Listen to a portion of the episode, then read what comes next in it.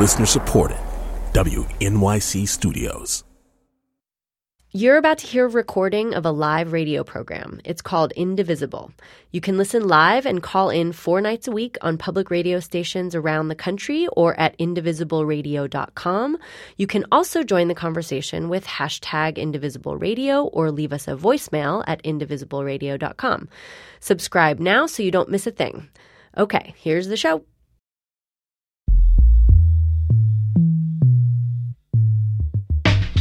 This is Indivisible, public radio's national conversation about America in a time of change. From WNYC in New York, I'm Charlie Sykes, and the reason I'm here is we are testing that uh, that thesis that conservatives and liberals could actually still talk with one another. This is Indivisible, Public Radio's live national call-in show for the first 100 days of the Trump administration. We are at day 69 of the Trump presidency. Uh, and it was uh, that kind of a week. New study found that spiders could actually eat every single human being on Earth and still have room for dessert. Just wanted to start off with that. In other news, Washington Post is reporting that since 2007, the DEA has seized $3.2 billion in cash from people who were never charged with a crime. No civil or criminal charges ever brought versus the owners of the cash, and no judicial review of the seizures ever occurred. Uh, Congress, of course, uh, passed a bill that would let your internet provider sell information about you without getting your permission first. Uh, real progress on the jobs front. Ivanka, Ivanka, Trump changes her mind and will, after all, take a position in the Trump White House. She will uh, take an unpaid job. Um, you recall, remember that uh, President Trump said he was going to drain the swamp apparently plans to turn uh, turn it into a family business. Uh, amid partisan wrangling, uh, the investigations continue into the role that Russia may have played in the presidential election. Um, the British move just a little bit closer to leaving the European Union. The Senate moves closer to uh, exercising something they call the nuclear option. Uh, and the president issues executive orders that essentially erase Obama era policies on climate change. But, but the biggest story of the week, and arguably the most consequential of the Trump presidency so far, was the absolutely spectacular failure last Friday of the Republican plan to repeal and replace Obamacare. Uh, it doesn't matter whether you're a Republican or a Democrat. It, it is hard to overstate the magnitude of that failure. And it raises fundamental questions about the ability of Republicans to act as the governing party and uh, clearly puts the rest of the Trump agenda at risk. And that's what we're going to talk about today with our very special guests who come from very different ends of the political spectrum. The first half hour, we're going to be talking with uh, Bill Kristol. Um, and in the second half hour, we're going to be talking with Washington Post columnist E.J. Dionne, one a conservative, one a progressive. So, what went wrong here? What should Republicans do next? Democrats, should they bail the president out? Should Democrats now work with President Trump on fixing Obamacare? How likely is that going to happen? We're going to uh, continue the conversation we began last night on Indivisible. Our, our number is 844 745 TALK. That is 844 745 8255. And you can also send us a tweet using the hashtag Indivisible Radio. And I'd like to uh, bring in our first guest, uh, my good friend uh, Bill Kristol, the founder and editor at large of the Weekly Standard. Good evening, Bill. How are you? I'm fine, Charlie. How are you? Have you recovered from Wisconsin's heartbreaking defeat in the NCAA? Uh, you know what? It, it's basketball. It's well, you started talking about what had happened last Friday. I too thought soon. I didn't think you were thinking about health care. I thought you were thinking about that fantastic basketball game. I I kept thinking things were going to get better, and then it ended that way. But it's too soon to talk about it. So I, let's just let's just jump right into the, the the obvious question that I know that you're expecting. So, what is more likely, do you think, Bill Kristol? That we will actually all be devoured by arachnids or that Republicans will, in fact, pass a health care bill? Yeah, that is a close call, you know. I thought you were going to ask me about Harvard making the Final Four in the NCAA ice hockey. Can we talk about that for a while, the Frozen Four? We'll get to I mean, that. you know, I find in the Trump years, Charlie, I think you and I have a similar view uh, experience on this, that I've gotten much more interested in sports. You know, I spent a lot of time watching sports, thinking about sports, writing about sports, trying to avoid um, politics to some degree. I think the Republicans, uh, you know, this was kind of a fiasco. Uh, it wasn't actually Trump's particularly. I think Paul Ryan just misunderstood the, both the politics and the policy, really, of how to repeal and replace or fundamentally change Obamacare after it had been in place for six years. It just gets more complicated, obviously. And it was weird. I mean, I you and I both know Paul Ryan well, and I, I, we both like and respect him. But you know, somebody thought you could drop a bill, have markup in two days, you know, overnight, uh, all night sessions, bring it to the floor the next week. I guess they spent a total of 18 days on it. That's really not how the Congress works. And and and the fact that Trump is president and that there's a Republican president, a Republican Congress doesn't change that. Barack Obama, with a Democratic president and a Democratic Congress, took 15 months to pass Obamacare. Reagan took six months to pass the tax cuts, uh, and those were you know presidents who had won by pretty big majorities with with real momentum, real wind at their backs. Uh, Trump's the president in the high 30s in terms of his approval rating. So I think it was uh, kind of a fiasco. It could be one they could learn from. And my main lesson from it, which no one seems to be talking about, though, I think everyone loves big, big solutions, mm-hmm. big change, you know, big comprehensive bills, comprehensive immigration bills, comprehensive health care bills, big tax reform. And anyway, Trump's rhetoric contributes to that, and, and progressives have always been in favor of bigger. The bigger is better. And you know what? There are a lot of things you could do that would improve things that are sort of more bite-sized. And I actually think I'm not really in the habit of giving that much advice to President Trump, but there are things he could do that would be helpful from his point of view, at least. That, uh, but instead, if they go down this path of trying these huge overhauls, I suspect none of it really goes anywhere. Yeah, I, mean, I want to come back to that in a little while, but I, I want to put this in the historical context, and I'm still trying to get my head around all of this. I mean, the repeal of Obamacare was the signature issue of, of Republicans since 2009. It has been mm-hmm. seven years. They ran on it in four consecutive elections. Everybody promised. Everybody that was elected said that they were going to do this. This is the centerpiece of the newly elected president's domestic agenda, the 100 day uh, legislative agenda. He hasn't actually had anything passed. So this was number one. This was supposed to set the, the stage for everything else, you know, the budget, tax reform, building the wall, infrastructure. Normally, incoming presidents get what they want, especially when they control both houses of the legislature, and even what they if they want if what they want is not wonderful, members of their own party do not want to kneecap them in the first hundred days. So that's why I'm, I'm trying to uh, understand who who screwed this up. Was it you? You mentioned two things. You mentioned the politics and the policy. What was worse here? Well, the policy was bad. I, I think it didn't have the support of the normal conservative healthcare people who've been working on this for seven years. There's some obviously differences of opinion about exactly the right conservative replacement of Obamacare and what's politically doable compared to what you'd in principle like to see. But but all of that, I mean, uh, that's sort of resolvable. But you, they dropped a bill suddenly, which really no one uh, in the conservative policy world liked, a bill that they didn't have support for among the big players, the hospitals, the doctors, the insurance companies. Uh, a bill that conservatives thought didn't go far enough and moderates thought went too far in endangering Medicaid, so they got sort of whip, whipsawed there, whiplashed, whatever the right way to say it. but they had is. seven years to get this right. Well, they had one job your, and seven that's years. That's your point. Well, that's that's exactly yeah, right. But but that's really the right point, which is they didn't take. I mean, they had seven years, and there were plenty of ideas floating around. But at the end of the day, as you know, it takes either the White House or very, very strong congressional leadership, usually the White House, to do this. And usually in a normal White House, after the election on November 9th or maybe on November 15th, we'll give them a week to celebrate, they would have had working groups working with congressional leaders, with outside policy experts, with interest groups, just the way the Obama administration worked with the insurers and the drug companies and made some deals that some liberals didn't like with those people to make sure they had it sort of lined up. It still took them longer to do. But there was none of that. I, I sort of I remember when the bill dropped. It was a Monday night, yeah.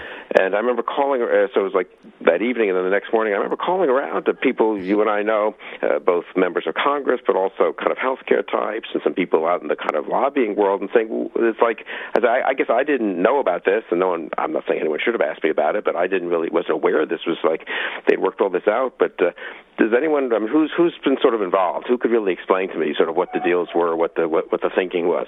No one, no one. It was done in a you know very small group. I guess the Trump administration was not well set up, or the the, the, the Trump administration waiting was not doing much in the way of serious policy. Paul Ryan was doing it, you know, with a few people in the Capitol. So they they just didn't do the normal. I don't know why, honestly, but they just didn't do the normal kind of let's get our ducks lined up and get our people sort of ready to roll here if we're going to do a major legislative initiative. You know, and uh, Paul Paul Ryan on on Friday after everything fell apart had that uh, statement, and he basically acknowledged, look, it's difficult to move from being a party that is used to being in opposition to a party that's in power, and obviously being an opposition party and being a governing party, you know, it's completely uh, different uh, culture there. So I guess the question is right now is you know, do, do conservatives in America have a coherent governing philosophy and a majority to uh, to enact it? I think the answer to the first, I would argue, is yes. But we don't have a pre- we have a philosophy. We don't have a president who's really interested in philosophy, and who's nor is he really uh, conservative in the more traditional definition of generally favoring free markets, more limited government, American leadership abroad. Uh, you know, going after crony capitalism and so forth. Uh, and without that leadership, you know, there are a lot of good conservatives in Congress. Ironically, I would say if you went to Congress today and compared to 20, 30 years ago, there are probably more people who, if they were on this show talking to you, could give a pretty articulate mm-hmm. defense and account of uh, various aspects of kind of let's call it Reaganite conservatism. They're more, you know, more people who've grown up thinking about that, reading about it, and whether it's Tom Cotton from Arkansas, or Mike Gallagher from Wisconsin, or Elise Stefanik from New York, these are intelligent people. But that's nice, but you do need the leadership, and you don't have a president nor a White House. I would say that you can have a president who's kind of not really in the weeds, to say the least, and who you know says some stupid things even. But if you have a White House chief of staff who's like Jim Baker or, or Rahm Emanuel, if you have a director of the Office of Management and Budget who really knows what he's doing, you can then have those people can kind of bring the bring the bring the whole thing together. But there's none of that, and without that leadership, uh, you don't have a coherent governing agenda agenda. So I think that I think conservative philosophy. I'm not. I think it's in pretty good shape, but conservatism as a governing uh, philosophy in America right now does not exist. It's not governing. Yeah, let me uh, play for you something that uh, the president said last night, and I'm looking to you to interpret uh, this to tra- translate the, the, the, the Trumpism here. I know that we're all going to make a deal on health care. That's such an easy one. So I have no doubt that that's going to happen very quickly. I think it will actually. I think it's going to happen because we've all been promising, Democrat, Republican, we've all been promising that to the American people. So I think a lot of good things are going to happen there. Okay, now, um, split opinion. Was he joking or was he delusional? I think he has a deep belief that if he says things, they can happen. You know, I, I really, and I think that's not incidentally quite as stupid as it sounds, because there are ways in which in life and leadership, you know, in politics, sort of promising things with conviction helps convince people mm-hmm. that it's going to happen, and then they get on board, and then it does happen. There's a little bit of a self fulfilling prophecy thing there, right? You know, so we're going to win this game, right? And that makes it easier to to win the game if everyone believes you on your team. But at some point, of course, you run out of that, and if your team isn't that good and your game plan is no good, you lose even if everyone goes in revved up.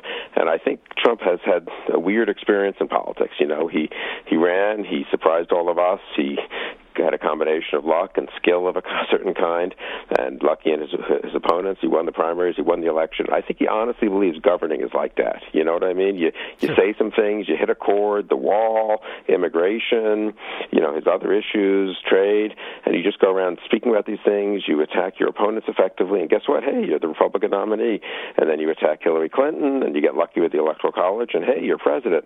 But governing is governing. Governing is about reality. Governing isn't about convincing some voters temporarily, perhaps even, that you can make some stuff happen or that you're in touch with their anxieties or emotions more than someone else is. Uh, governing is about actually putting together majorities and mm-hmm. actually dealing with the real facts in the real world. And I really wonder if Trump even understands that. Honestly. Well, so so going forward, there's all this buzz, you know, at least talk uh, coming out of uh, Washington that the Republicans are going to, you know, revisit this. They might bring it up for a vote. My my problem with this is is that you you have the problem of getting enough votes in the House, and then of course it reaches the Senate where they appear completely uninterested in the House bill. And of course, this is a piece of legislation that has a 17% approval rating.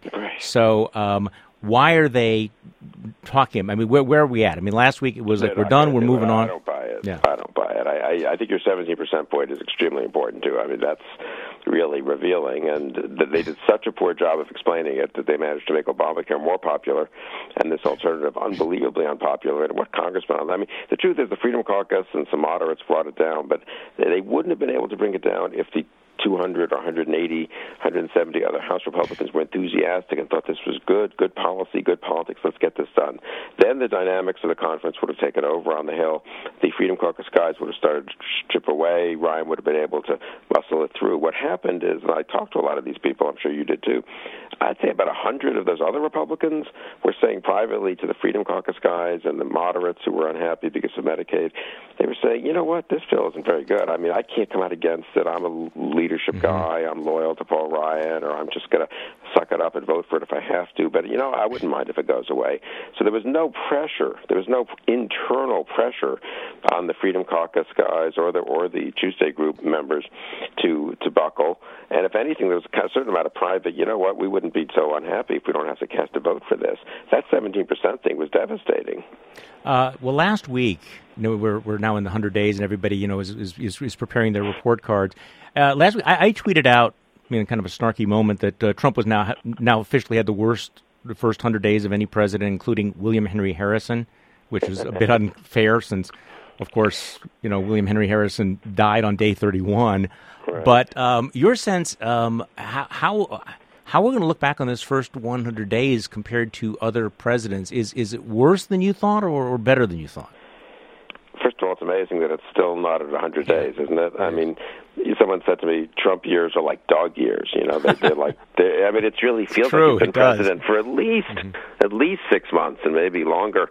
Uh, President Obama seems like this this thing that happened years ago. You know, uh, so I don't know. I can't. Don't think he can keep the pace up. I guess I would say two things, and uh, I've gone back and forth. Well, I've gone to zigged and then zagged. I zigged originally in thinking, you know, he may not be as bad as I thought. That he, he might kind of take the office seriously. Some of his appointments were good. Uh, and then he came in and he was still being kind of a, I thought, kind of a ridiculous and unserious. Then Michael Flynn got deposed, got fired as national security advisor, and H.R. McMaster, whom I know, mm-hmm. General McMaster, became national security advisor. And I thought to myself, you know, he could be kind of a non-serious person a lot of the time, but if you've got Mattis and McMaster, and you have pretty good people in some of the domestic agencies, maybe the administration can kind of make things, you know, cohere reasonably well, even if he's tweeting and kind of, you know, saying some silly things. I've gotten more depressed about that, more worried about that, honestly, in the last two, three weeks. Not not because of McMaster or Mattis, any of those people. I think they're doing their best, but you just get reminded that in America the president is awfully important. Uh, I've talked to a lot, just by chance, various you know Europeans, one or two Asians have been coming through Washington, journalists and some government officials whom I've met in the past, and you know wanted to get together, talk about what's what's happening here, and uh, I'm struck how worried they are. You know, they feel like so far, so far nothing terrible has happened in the world really.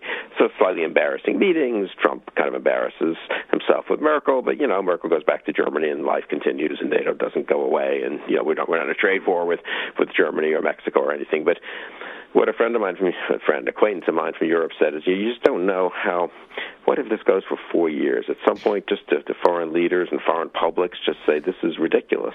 This the people start running in a country like Mexico uh, as sort of the uh, we got to stand up to Trump. We can't be bullied by him. We can't be polite to him. Let's get tough on America. And then suddenly we're in a you know trade relations are crumbling, and Mexico is having a populist kind of insurgency, and it starts to look more like Venezuela or or something. That's not a healthy situation on our southern border. What about the same in Europe, where you get you know either Trump imitations or Trump reactions? You know know, in one way or the other. And suddenly NATO starts to get a little queasy, or with Japan and, and Asia. So on the international front, especially, I, I sort of think, um, and on the domestic yeah. front, you got the markets the last week suddenly losing confidence that hey, Trump's pro-business, hey, Trump's going to cut taxes, hey, we're going to everything's going to be great. And I just don't know. I, I'm worried that you know, as I say, you can make it through. I don't know. I was thinking of a good analogy. It's sort of like you have a annoying, slightly crazy uncle moves into your, uh, you know, your basement in your house. You know, temporarily he'll stay two or three months. He shows up at dinner each night. It makes dinner much less pleasant. He's kind of a loudmouth. He's vulgar. He says embarrassing things. He's rude. Right. But you know, you figure two, three months. Okay, then he'll be gone and it'll go back All to right. our well, pleasant we, family. We, we have to take it. We have to take a sh- yeah. We have to take a short break here. And when we come back, I want to ask you about where this Russia thing is going. Now, you're listening to Indivisible Public Radio's national conversation about America in a time of change. I'm Charlie Sykes, and we're talking with Weekly Standard founder and editor at large Bill Kristol. We'll hear more from him right after this break.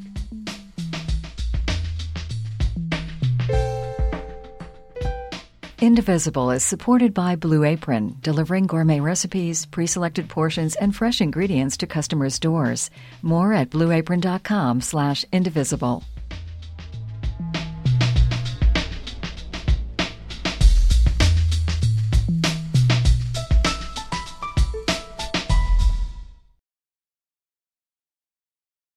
At Radiolab, we love nothing more than nerding out about science, neuroscience, chemistry. But but we do also like to get into other kinds of stories. Stories about policing or politics, country music, hockey, sex of bugs. Regardless of whether we're looking at science or not science, we bring a rigorous curiosity to get you the answers. And hopefully make you see the world anew. Radiolab, adventures on the edge of what we think we know. Wherever you get your podcasts. This is Indivisible, public radio's national conversation about America in a time of change. This is Charlie Sykes at WNYC in New York. I'm here with Weekly Standard founder and editor at large, Bill Kristol. We will also be taking your calls. Our phone number is 844 745 TALK. I want to hear from Democrats. Uh, do you want Democrats to now start working with President Trump? Republicans, are you willing to um, use Democratic votes, knowing that it's going to, you know, move the agenda to to the left. Uh, Bill, I, I, noted that uh, you tweeted out a little while ago that uh, I suspect the Trump team has nothing to fear on Russia but the truth itself. That's certainly how they are behaving. This is not going away, is it? I don't think so. I think, I mean, I was on some TV thing the other day, and it was like, hey, why don't they just do the obvious thing, appoint some distinguished panel, get to the bottom of it, and they'd get this monkey off their back. And I said, well, they're not idiots. They kind of, if there were no monkey, if what's the right analogy there? If the monkey was not real, if there weren't a real problem, they would probably do that. So I suspect where there's smoke, there's some fire. I don't know, obviously, how serious or pervasive it is, but uh, their behavior has been so consistently sort of obstructionist and diversionary in terms of getting to the bottom bottom of what happened in the election and after the election with respect to Russia that I, you know, I'm, I'm curious to see what the investigation does. And for me, the big development today was the uh, press conference of Senators Burr and Warner pretty seriously signaling that the Senate Intelligence Committee is going to do a serious job. I think if you've got the FBI investigating and the Senate Intelligence Committee investigating, it doesn't matter what happens in the House. I think assume nothing will happen in the House. That's become a kind of sideshow, ridiculous sideshow. And uh, I think we will get to the bottom of this, and probably in a, not that long from now, actually, a few couple of months. And um, you know, it'd be interesting to see what the what the truth is. Yeah, but there was a rather dramatic contrast watching the Senate, the bipartisan Senate uh, investigation compared to what's going on over in the House right now. Let's go to the phones uh, and get some reaction here. Uh, Leo from Cincinnati, Ohio. Welcome to Indivisible. Good evening. How are you? Uh, I'm good, well, um, and thank you for taking my call. Bill Kristol is my idol, along with Richard Simmons and um, you know I think uh, uh, he uh, has some good ideas. So I had uh, I'm a retired physician. I had a lot of expectations uh, when uh, uh, Trump became president. It's uh, like uh, uh, the old Lincoln that I used to have with the eight-cylinder car eventually fizzled out with four. And uh, I think uh, what is happening with uh, uh, this uh, uh, uh, Medicare, you know, uh, I think um, uh, they went with the wrong approach. Uh, they had. Uh, do you want? do you want to see? Do you, want, do you want to see them work with the Democrats? Say again. Do you want to see them work with the Democrats? Um, yes, I want to, but I think uh, you know they have set up themselves uh, in a situation where uh, they uh, are uh, pushing the Democrats away. Yeah. Uh, here's the, here's the question that I have, Bill. I'm, I'm I'm trying to imagine what possible formula there would be to sit down with Chuck Schumer, who I, who I, think has been very, very clear that sure he's willing to work with uh, with the Republicans as long as they they agree to give up uh, any plans to repeal and replace Obamacare forever. So that that's he's he's being pretty clear that this is never going to happen. Yeah, I'm a little dubious, but on different issues, infrastructure, you could imagine. I mean, what if Obama's, what if Obama, what if President Trump said tomorrow, you know, there've been ideas bouncing around the hill for years about bringing down the price of prescription drugs. Uh, these are typically embraced by uh, liberal Democrats mm-hmm. and moderate Republicans. Conservatives are wary of them, but some conservatives actually think it's not a crazy idea to let reimportation happen from Canada mm-hmm. and Britain, places that have high safety standards. Uh, it's a complicated policy issue. I don't even know what I what I think about it, but it would certainly be attractive politically. That would be something I think Democrats would have a tough time opposing. Now, some conservatives wouldn't like that, but I, if I were advising Trump, I would say, you know, you need a victory. I think that caller was very indicative. Mm-hmm. It sounded like he might have been a, a Trump voter, yes, maybe so. not an enthusiastic one, but someone who thought he, you know, worth taking a chance on him. That latest Gallup poll that has uh, Trump at 36% approval, he got 46% of the vote. So that means about 10%, almost one in four of the Trump voters are saying, Ugh, you know, I voted for him, but I don't approve of the job he's doing. And I think those are mostly people, by definition, they voted for him, so they're not like hard over, you know, Trump opponents or Hillary uh, Clinton supporters or liberal Democrats. They're people who thought, you know, take a chance. He, he's a little inexperienced, a little crude, but maybe he can really make some things happen.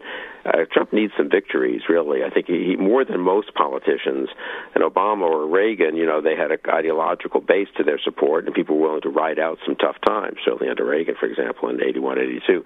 With Trump, I really don't see that. So I think if I were advising Trump, getting some even small and sort of medium-sized victories now would be awfully important. Yeah, it was interesting that they're already backing off from a fight over the spending bill that might lead to a, a shutdown. So they were apparently even willing to pull the whole idea of funding for the wall. Remember the wall that uh, we are going to build uh, uh, between the United States and Mexico? Now, uh, I, I, think there was some indication that Mexico was going to pay for that, but uh, apparently not uh, it was funny. Some congressman from Texas was trying to explain that the Rio Grande you know, runs between the two countries, and so where would the wall be built? We don't want it here. That sort of gives the river to Mexico.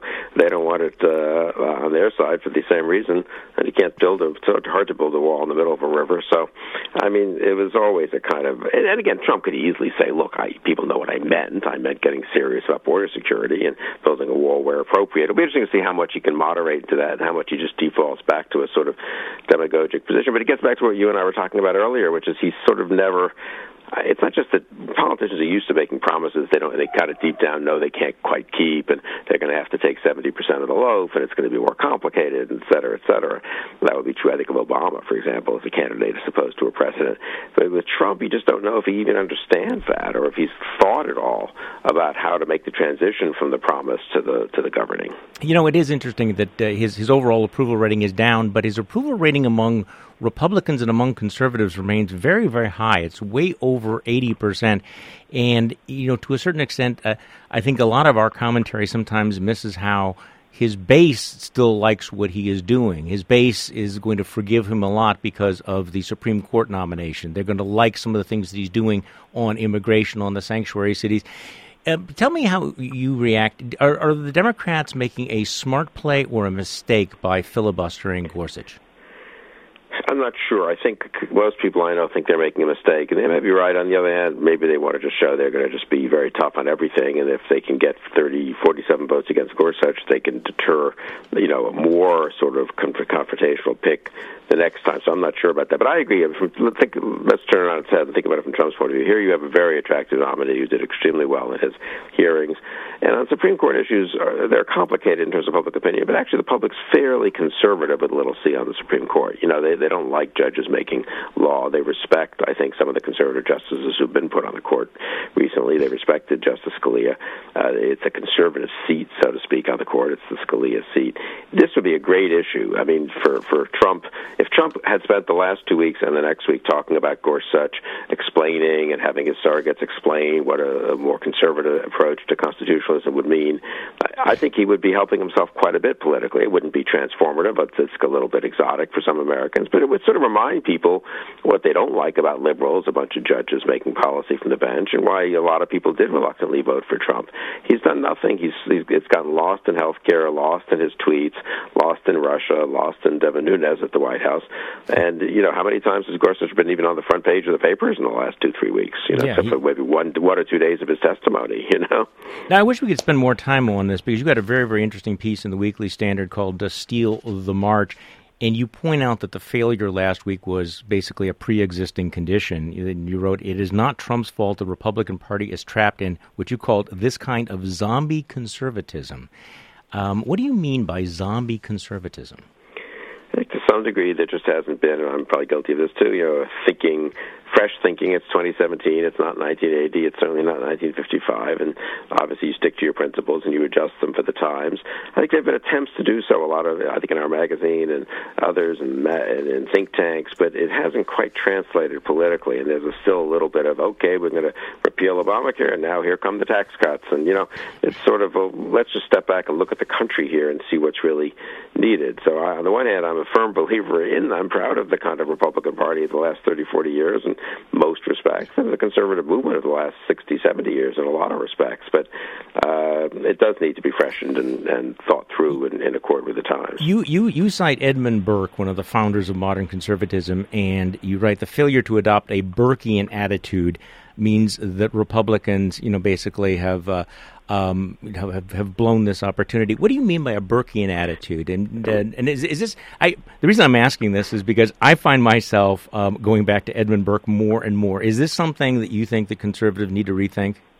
Burke is considered the founder of modern conservatism, but he was a great reformer. He wrote to you to preserve, you have to reform. He wrote it more eloquently than that because he was a wonderful writer in the late 18th century, and they didn't say things that simply. Uh, but if he has many, many quotations to that effect, and he himself personally reformed, was a big reformer in Parliament of the administrative state, and lots of other things. So I think remembering that reforming is key to preservation and to conserving, uh, it would be a very important lesson from Burke for modern conservatives. and also taking the world as it is. He was not an ideologue. I mean, the, the whole uh, philosophy there was to you know to to build with what you have, not force the ch- pace of change beyond what what society and culture is, is going to take. And I do think that some conservatives have forgotten that part of being a conservative. Yeah, I think that's well said. I, I very much agree with that. Bill, thanks so much for joining us tonight on Indivisible. I appreciate it very much. It's always great talking with you. Bill Kristol is the founder and editor at large of the Weekly Standard. Um, when we come back, we're going to be switching gears. We are going to uh, we are going to just play a little bit of the music here. Um, that w- when we come back, I, I want to talk. We're going to switch gears, and we're going to be talking with a progressive, somebody who's going to discuss these issues from the other side of the political spectrum.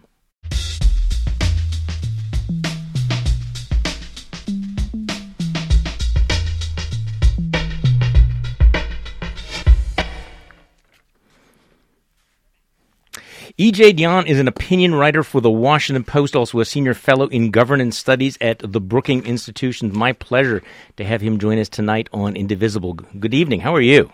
Charlie, so good to be with you. Uh, and I actually want to pick up, if I could, Sure. right where Bill Kristol I, left off. I was hoping you. I was hoping you would. Yeah, I, I, I like zombie conservatism, of course, but I want to pick up on Burke um, because you know, in uh, in my book, Why the Right Went Wrong, I talk a lot about Burke too, and make the same case that you and Bill were making that conservatism really has to rediscover Burke. And they, I, I just I had just enough time to find that my favorite Burke line about what statesmanship involves.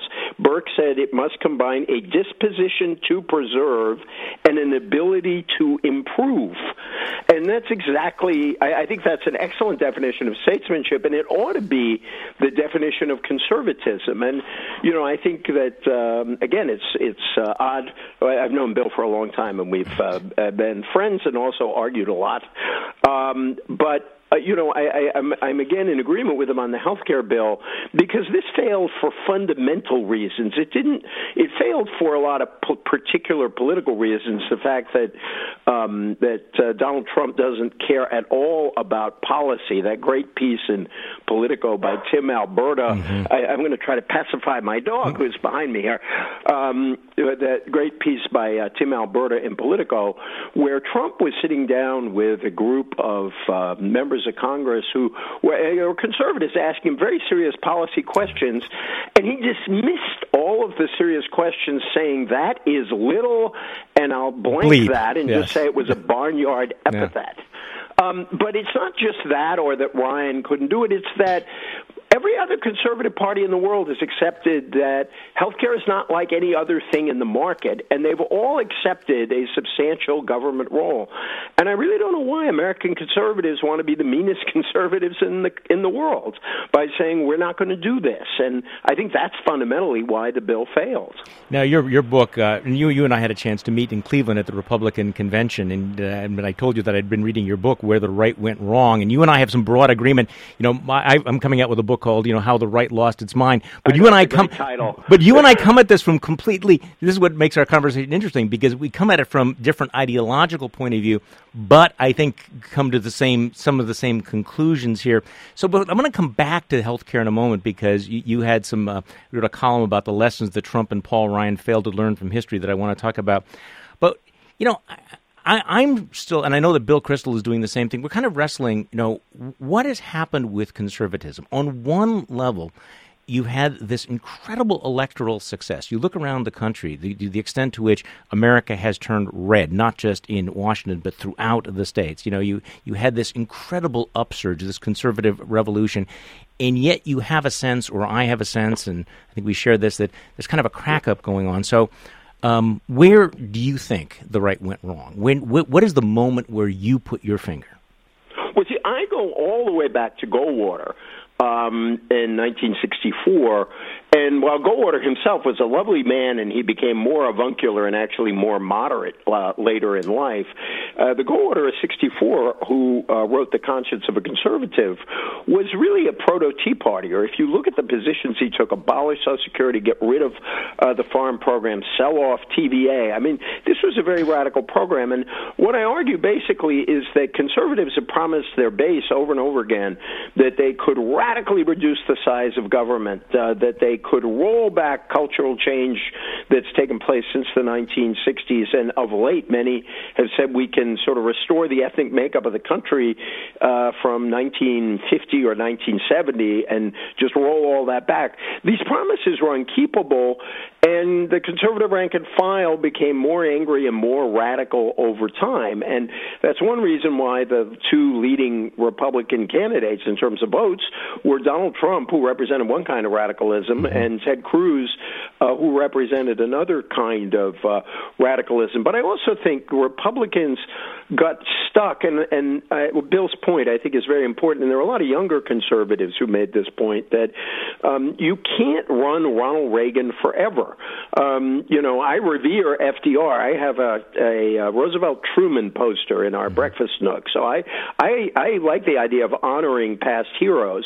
But Reagan took over at a particular time and a particular moment, and you can't just pretend that tax supply side tax cuts uh, will solve any and all problems. I always like to tweak my conservative friends, and you know they accuse us of wanting government to throw money at problems, and conservatives seem to think there's no um, problem you can't solve uh, uh, ex- if you just throw more money at rich people, uh, and that doesn't work either. So I think there is at a policy level it's stale, uh, and I think they do need to look to other conservative parties in the world, in in Canada, in Australia, in uh, Western Europe, the Christian Democratic uh, tradition in Western Europe, which is a very moderate tradition that you know is pro-market, pro uh, you know old-fashioned values, but believes in a well a decent welfare state that will um, take care of people in hard times. And I think most Americans, in their gut, want they, they're critical of government and they don't trust government,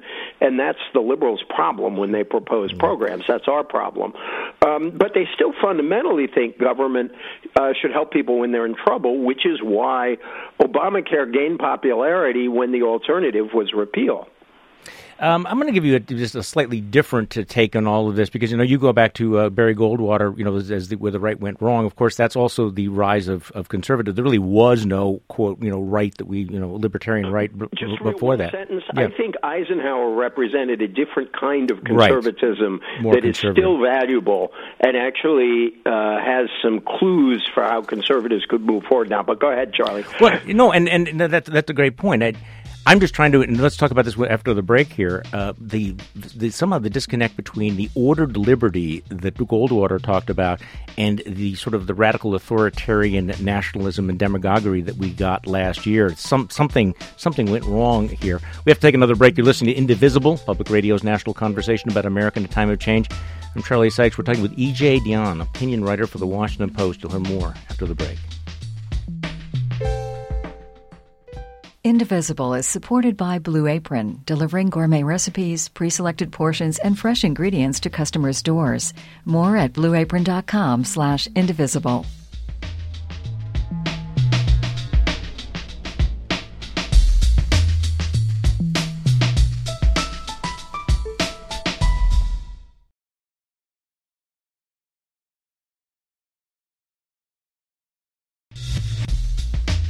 This is Indivisible. The number to call is 844 745 TALK. That's 844 745 8255. This is Charlie Sykes at WNYC in New York. We're talking with E.J. Dionne, I'm an opinion writer for the Washington Post, well-known author. We're also taking your calls, I, I promise. And, but I wanted to get into this whole issue of, you know, what has happened to conservatism. And it's interesting that, you know, Bill Kristol from the right and uh, you from uh, fr- from the left both generally think of, of conservatism becoming stale. Something happened. You had the zombie con- conservatism. What really strikes me, though, is that Donald Trump, don't you think, uh, represents just a fundamental rejection of almost every conservative idea that conservative intellectuals had talked about and written about over the last 30 years? Entirely. Um, you know, first of all, I, I just want to say I honor all conservatives who have really spoken out against Trump. That includes you, that includes Bill. And I think that's a very important witness because Trump kind of transcends ideology in the dangers I think he poses to our republic.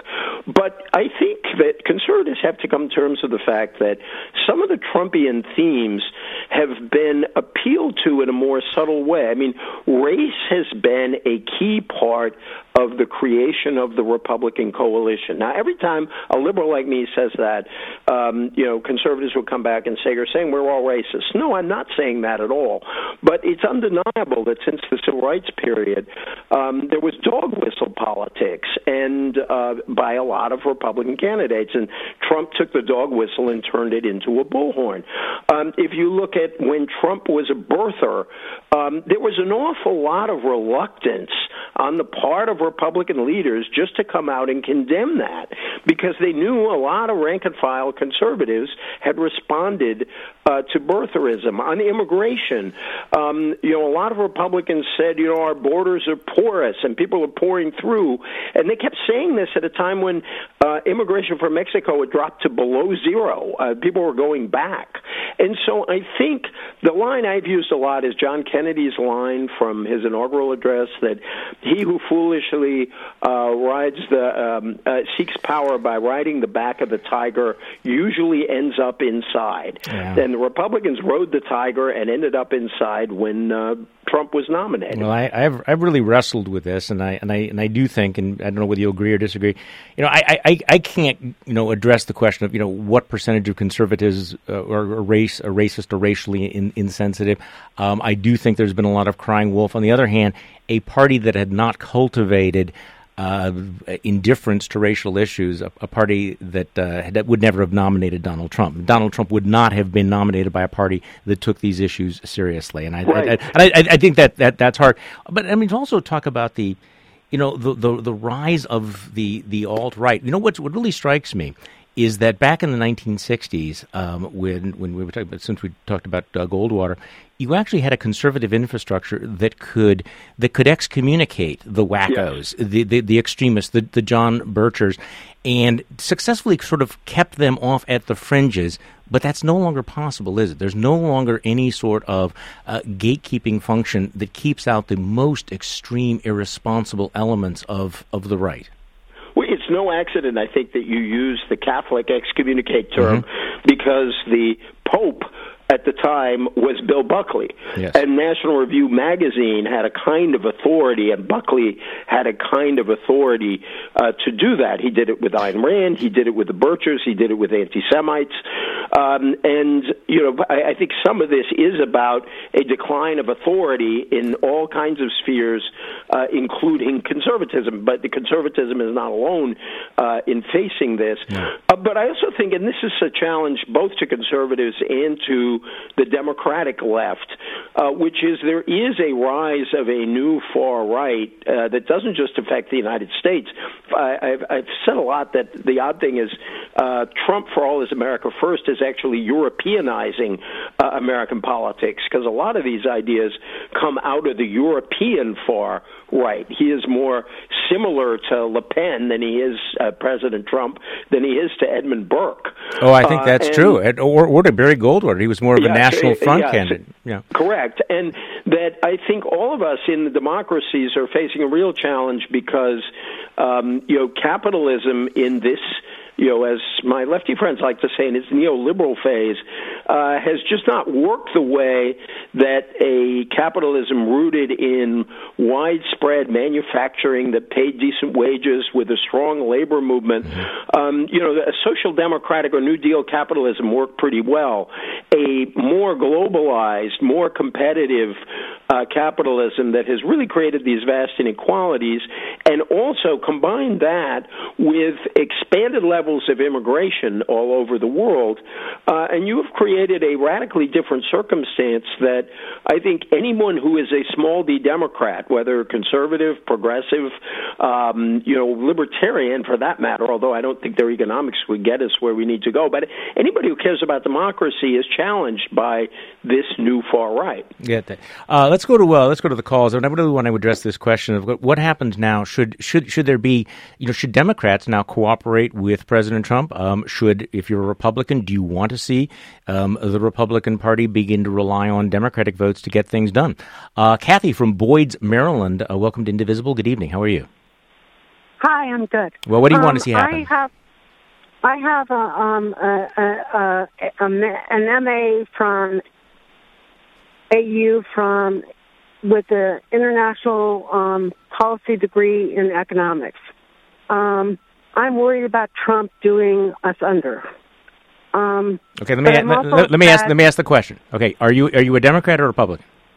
I'm a Democrat, okay. I'm a centrist. Do, okay, do you do okay? Do you want to see? Do you want to see them cooperate now with Republicans and with President Trump? No, I don't. Okay. I want them to stand up for a while because they have to make themselves known. Um, I would like to see them have a place to um, negotiate with Republicans so that they can have some power. Okay, I want this um, is Kathy. Thanks for the call. So, uh, EJ, this is the big question that uh, Democrats and progressives are going to have to decide over the next several weeks or months. What should the next play be? Should it be full on, not my president resistance? Should there be some sort of cooperation? What do you think next? Uh, what happens next? Well, for example, uh, what I would do, what I, I've, I've written this, what I think Democrats should do is lay out the fixes they would make in Obamacare to make it work better. And some of those would be utterly unacceptable to Republicans. I, I believe in the public option, for example. But there are other fixes that might not be uh, unacceptable if they drop the goal of repealing Obamacare. And so I think that their position should be we're happy to make this work better. President Obama himself has said there are fixes he'd like to make uh, in Obamacare. Um, and just put that out there and see if Trump wants to come to them. If Trump actually were willing to make Obamacare a going concern for the next 40 years and uh, cover more people or cover and give people better coverage, then you know you're in a completely different situation. I'm just not sure uh, he would go there. I think. What do you think the Democrats odds of that are? are? Yeah. I'm sorry. What do you think the odds of that sort of a deal that Republicans would say, okay, we're Uh, we're we're, we're done, zero, forget about it"? I think very near zero. Similarly, I think they should put out a very strong infrastructure program of their own and say, "You're talking about it. Do you want to do any of this?" Um, but uh, the the other thing I think that that they have to talk about, whether it has any immediate impact or not, is we had all this talk in the campaign about the white working class. Where is where is anyone doing anything for the working class, white, black, Latino right now? Uh, and I think Democrats should use their time in opposition to put together a really robust program um, that uh, helps deal with these inequalities. The, as as you know, there was a study that showed that came out of uh, a, a sort of second version of it this week, um, where two great economists talk about despair deaths among older white men who are particularly the non-college educated um, because of the rise of suicide and alcohol abuse and opioids.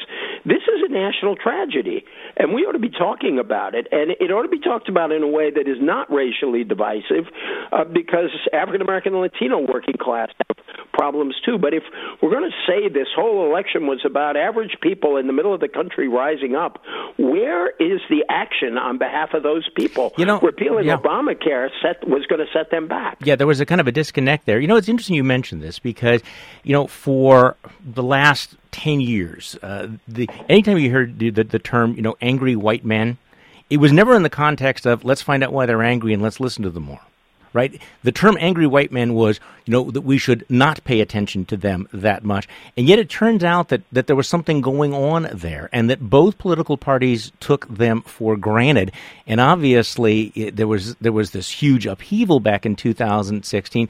So uh, and, and, and, and Donald Trump has played into it by saying, look, if we just build a wall, if we just keep immigrants out, uh, Republicans are saying, well, if we just cut taxes, but nothing seems to actually be addressing what's happening on the ground.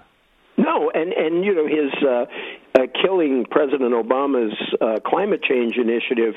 You know he had a group of miners surrounding him and said, "You're going to, you know, I'm going to bring back those jobs." He's not going to bring back those jobs. The mining industry is not in trouble because of those regulations. It's in trouble because the market has changed. A, a conservative ought to know that. Um, and you know, I, exactly right. And but we have to talk about this in a a racially unifying way. Pe- People say this is my Bobby Kennedy fantasy, and I am an admirer of Robert Kennedy, and he did manage to talk to African Americans and working class whites simultaneously. And um, you know, certainly that should come. Progressives should want to do that. Saying that you care about the problems of um, working class white men does not mean you don't care about the problems of African Americans in the inner city. No. But empathy cannot be selective. Uh, make America empathetic again is my slogan. Uh, that I would I, that somebody actually I said it once and somebody sent me a hat with it on it. So that's my that's my baseball hat. on, on on the clean power plan, I'm I'm going to be in the minority on all of this, and I agree with you, by the way, that the coal jobs are not necessarily going to come back. There's been a dramatic shift in technology and the marketplace towards natural gas. On the other hand, in places like Wisconsin, where I'm from, uh, there were studies out showing uh, that uh, this was uh, the this one rule would have cost uh, billions of dollars for middle class ratepayers, might have cost tens of thousands of jobs. We are heavily reliant on coal, but also manufacturing jobs. Factories use lots of juice. You uh, you know you have printing plants, you have uh, breweries, you have people that make you know Harley Davidson motorcycles. And if you had a you know twenty percent increase in the cost of electricity, that would have been you know aimed right at like a missile aimed right at the heart of these manufacturing jobs. And I think in the election, that's the way many of these blue collar workers thought of these issues that yes, they cared about the, the planet, but they were concerned about the economic fallout of regulations like that that might have cost them their jobs. Well, I think there. I mean, one of the problems we've had in dealing with this is that you have um, radical differences among states that are more and less coal dependent in their energy production, and you're you've actually seen um, a lot of coal plants uh, be converted to natural gas and to other sources, uh, and that can be done. I, I've always thought you probably, in order to do this right, uh, would probably need to figure out some forms of compensation if some of these rules would affect different regions in a radically uh, different way. Um, but I don't see why we, we cannot move uh, toward a, uh, a, a world with uh, less carbon being pumped out there. A lot of people made dire predictions when we passed the first environmental laws uh, in 1970, and we've done pretty well as a country since we passed all those laws. Uh, let's go to uh, the phones. Uh, let's go back to uh, Norfolk, Virginia. David uh, from Norfolk, you're on Indivisible. Good evening. Good evening. Thank you for taking my call. So you are a Democrat, I understand. I am. Do you want to see Democrats now work with the Trump administration? Absolutely. Um, I, I'm actually running for House of Delegates um, very much for this reason in the 83rd district um, because my campaign keeps kind of coming back to the philosophical argument you you've been making um, earlier on a bit uh, about you know uh, the the difference between conservative and um, and progressive. You know, the heart of a conservative is con- to conserve. The heart of a progressive is to progress. But in this debate, what we've been seeing is conservatives trying to make broad change and progressives trying to hold the line, and it's exactly the opposite of what it's supposed to be. I, I think that the Democrats have got to take their place in the system and play their role to guide the conversation forward and provide these the good ideas that we need to actually make a healthcare system that accomplishes what we need it to accomplish. David, thanks thanks for the call. You know what, EJ, I don't I don't mean to be as cynical as as I as I actually am. I actually can't help it, but I, am guessing that there's a national conversation where if, if you pollsters would ask people, do you want the two parties to work with one another? Large numbers of people would say, well, of course, we want to hold hands and sing kumbaya. When in fact the reality is that we're about to see both political parties try to, you know, as they move back into their corners, figure out who they can blame for everything that goes wrong.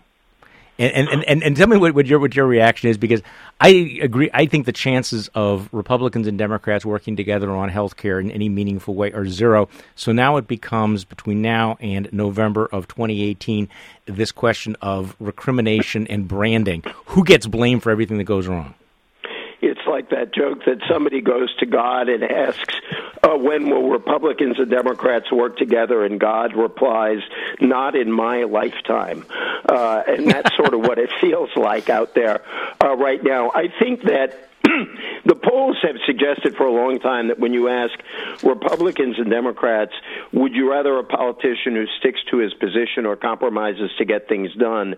Democrats in the majority say, I'd rather have a politician who compromises and gets things done. And Republicans have said, I'd rather have a politician who sticks to his position. And so I do think there's a difference between the left and the right in their willingness to work together. Trump makes it much more difficult for progressives to do that, number one.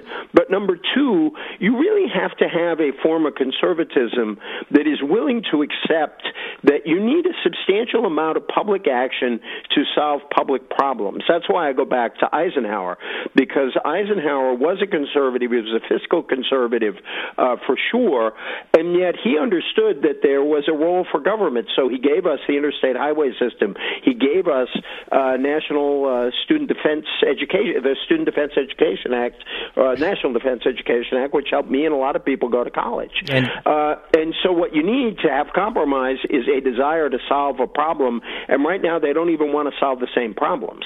Uh, I thought it was interesting that uh, you, you wrote a column a couple of days ago, basically going back to what Mitt Romney had uh, had done back in Massachusetts in 2006, where basically you said, look, back then you saw government's job as coming up with business friendly solutions to problems the market could not solve on its own. Believe it or not, once upon a time Republicans believed in more than tax cuts and deregulation, um, and so that you, will you describe it as that what Romney did was an alternative to liberal calls for government run single payer system. So is was was Mitt Romney an example of what you're talking about? Well, he was. The Romney of 2006 was. And Barack Obama looked at that plan and he said, well, gee, maybe if I take this idea for exchanges from the Heritage Foundation and this idea for a mandate from Bob Dole and John Chafee all those years ago, you know, these were Republican ideas. If I try to get toward universal coverage that way, maybe Republicans will support it. Um, and it's it's fascinating. In Romney's uh, book, um, he had a line in there which said that Romney Care, that what he did in Massachusetts could be a model for the nation. And when the paperback came out, he took that line out because yeah. he couldn't really ever admit that, in fact, Obama had kind of taken his plan and made it uh, a model for the nation. And, but I think that, change. that yeah. Well, we have to leave it there. I appreciate it. EJ Dionne is an opinion writer for the Washington Post, the author of How the Right Went Wrong. EJ, thank you so much. That's what a joy to be th- with you. Thank you. Th- thank you. Uh, that's all for Indivisible tonight. Tomorrow night, Thursday night host Kerri Miller of Minnesota Public Radio.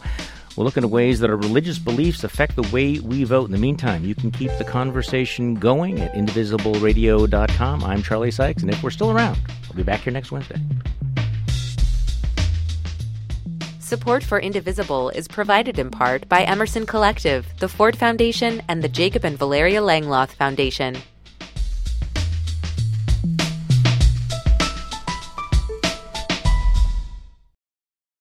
If you like the Indivisible podcast, rate and review it and tell your friends. And thanks for listening.